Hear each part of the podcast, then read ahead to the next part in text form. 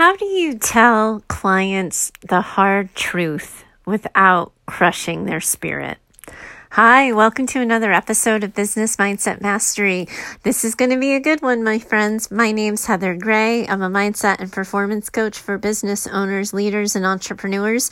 You can always find me over at choosetohaveitall.com. And today we have a question from a coach.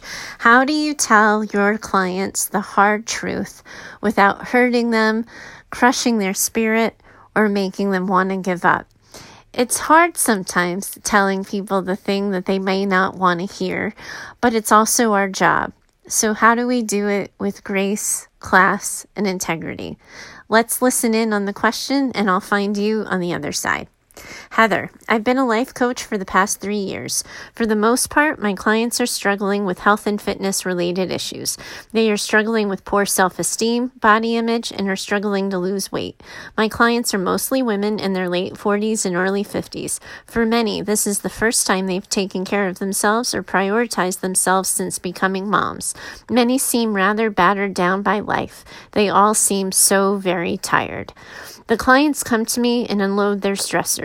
They share what's weighing them down emotionally with the hope that it will help them lose the physical weight. My clients, though, Heather, they're just talking. It's like a faucet has been unleashed and all of their stories are pouring out of them, but they still aren't really making any behavioral changes. They aren't losing the weight because they aren't following, following through on their commitments. These women have demanding bosses, critical husbands, and demanding lives. Who am I to say, well, you still need to add some sweat to your week, or maybe you need to hold off on wine nights with the girlfriends? They love me for listening, but they are also recognizing that their original struggle struggles haven't shifted or moved? How do I break the truth to them gently? How do I tell them what they need to hear without alienating them or driving my business away? I don't want to lose their trust and I don't want to be one more critical person in their life. How do I say it like it really is without fearing the consequence of my words? Okay, deep breath, my friend. First of all, I really love this question. Um, and I just consider this an open invitation to any other coaches or consultants. If you're struggling in your business, figuring out how to actually do the job of coach or consultant, and you ever need my two cents on a client issue, please do reach out to me. I can change all sorts of identifying information to keep confidential confidentiality at a premium. But I do think that one of the problems in the coaching and consulting industry is there's not a lot of people asking these questions, asking for help, or talking about the actual business of coaching. Everybody focuses on the business of the business, marketing, visibility, putting yourself out there, you know, um, doing the financial piece and all of that, but the core of what we do and how we do it is so very important. And you can talk about it in a class, you can take a certificate program, but learning how to tell people the things that are really hard to hear really is an art form. And it comes with experience, it comes with insight, and it also comes with trust in yourself and in the relationship you have built with your clients. And that last sentence you have here, dear listener about how do I say what I really need to say without worrying about the consequence of my words speaks to a lot. If you are coaching or participating in these client relationships with your, you know, sort of your business lens on, and you're thinking that, oh my gosh, if this person doesn't like me, if they're not happy with me, they're gonna, it's gonna affect my business, it's gonna change my bottom line, they'll write me a bad review, they'll give me a poor testimonial, they'll blast me on social media, then your client holds the control for how you do your job and that just doesn't work. If my accountant, for example, was like, oh my gosh, if I criticize Heather for her bookkeeping, if I criticize her for X, Y, and Z, then she's never you know, she's never going to hire me for next year and I'm going to lose business.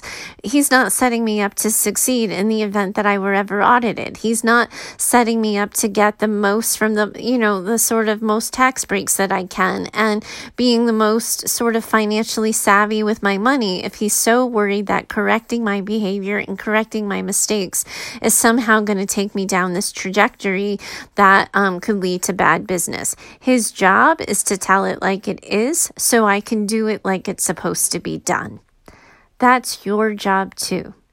They've hired you to coach them, not to listen to them. You are not a life listener. You're a life coach, which means you have to tell them, hey, I'm going, you're going left or right of center here. I just want to check in with you. I just want to make sure that this is where you want to be and who you want to be and that you're feeling good with this choice. There's a lot of ways to have this conversation.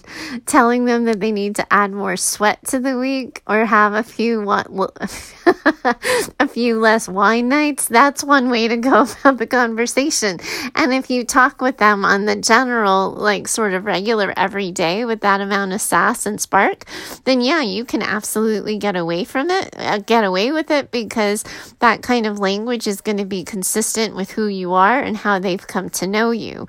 But if you have been somebody who has been blowing praise up their behinds, who's been listening and supporting and saying, good job, and you've got this, and oh, wow, that must be really hard, and how do you feel about that? And you're not balancing it with accountability, then yes, it's going to be a shot in the arm when you start to do it the best way to do this, if you either feel like you haven't been effective in doing it or you simply haven't started in doing it, is to be transparent, to tell your clients exactly what you want them to think, and then tell them what they need to know you're worrying about like how do I tell them like like, like I my story about you is that you you want to ask them you know have you been to the gym this week? How long did you go? What classes did you take? And you're so worried that they're going to be offended by the question or you want to find out how hard they worked or how much they watched their diet and you're so worried that they're going to feel like you don't trust them that you don't believe them that you're you know sort of being the health cop or the fitness cop that you're not asking the question.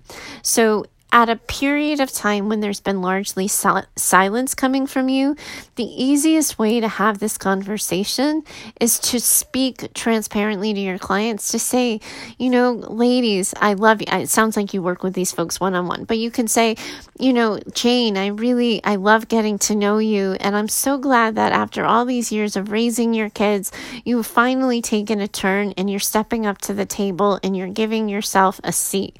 I'm so proud of you. And I've really enjoyed getting to know you.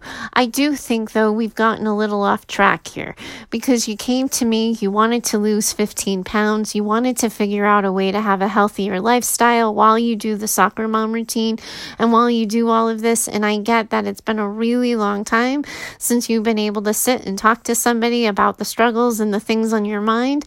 But I, I wouldn't be doing my job if we didn't also talk about the things that you are doing and the way you're moving through the world. Would it be okay if I have that conversation with you now? If you ask them, if you get their permission. First of all, you're preparing them for feedback.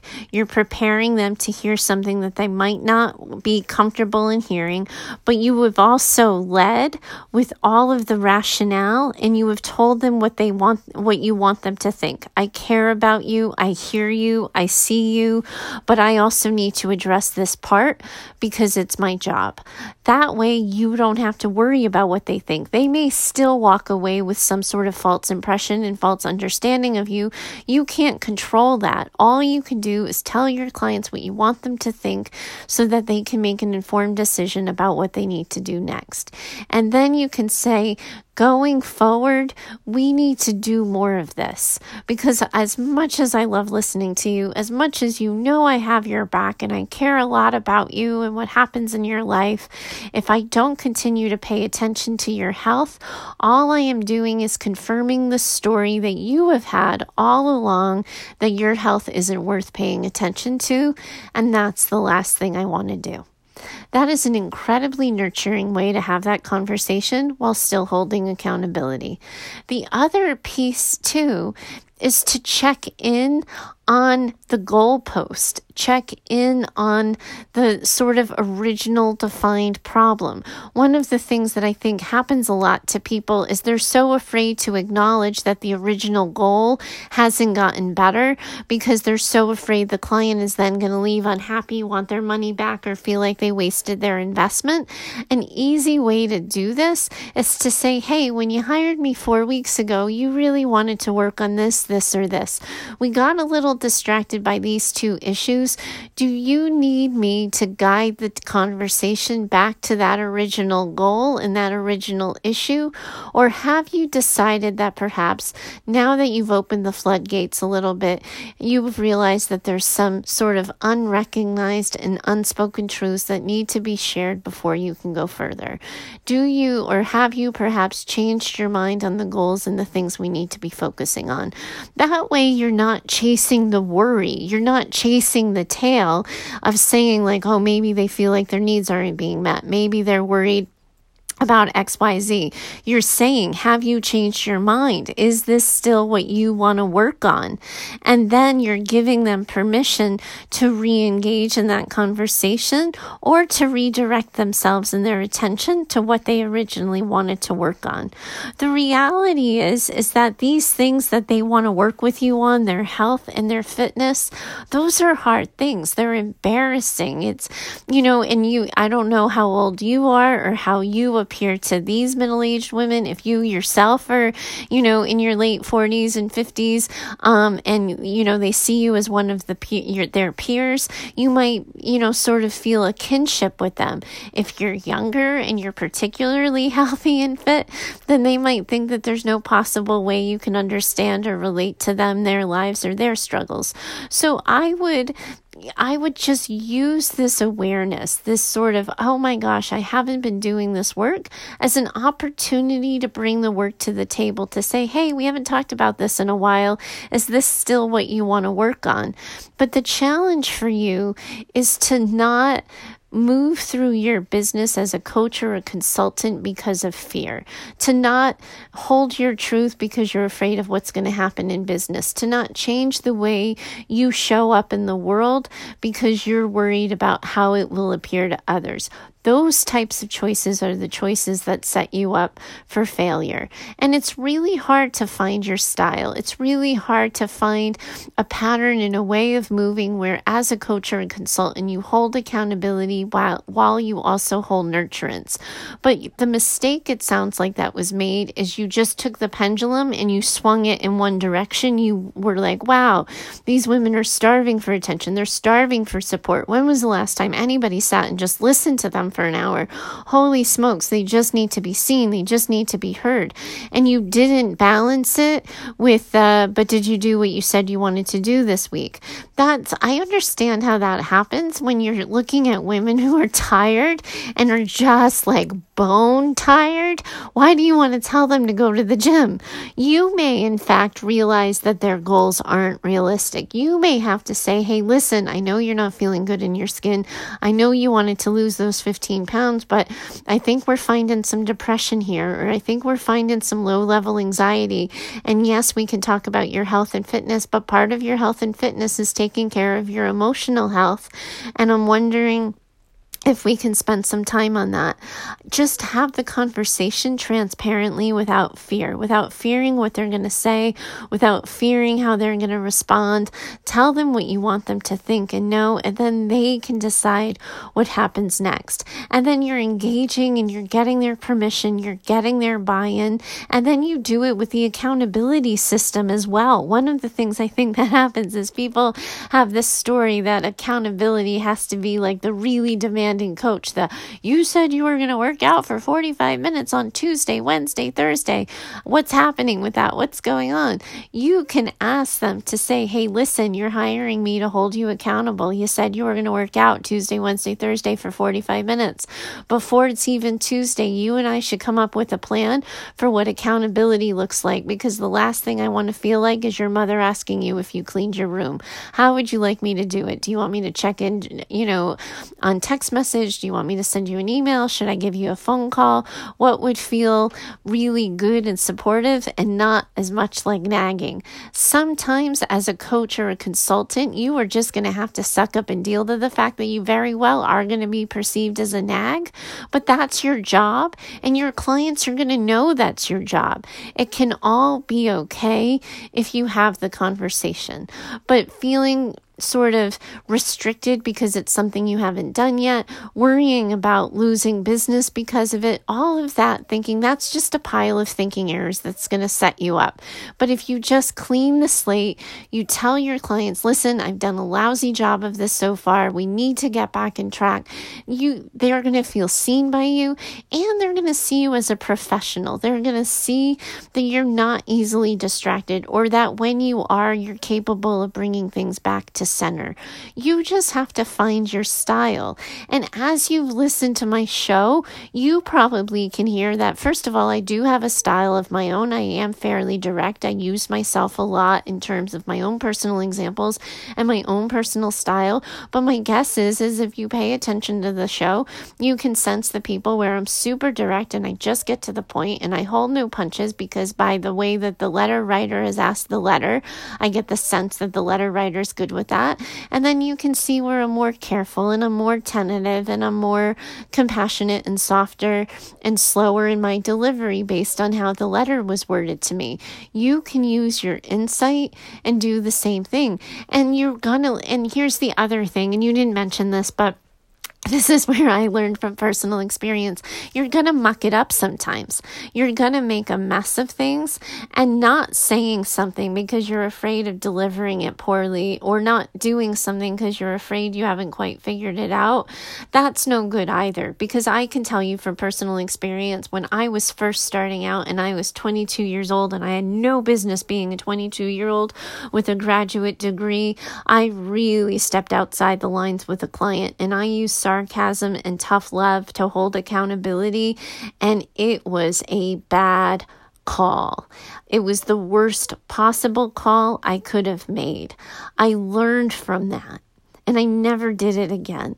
And sometimes our hardest professional lessons really are going to happen at our client's expense.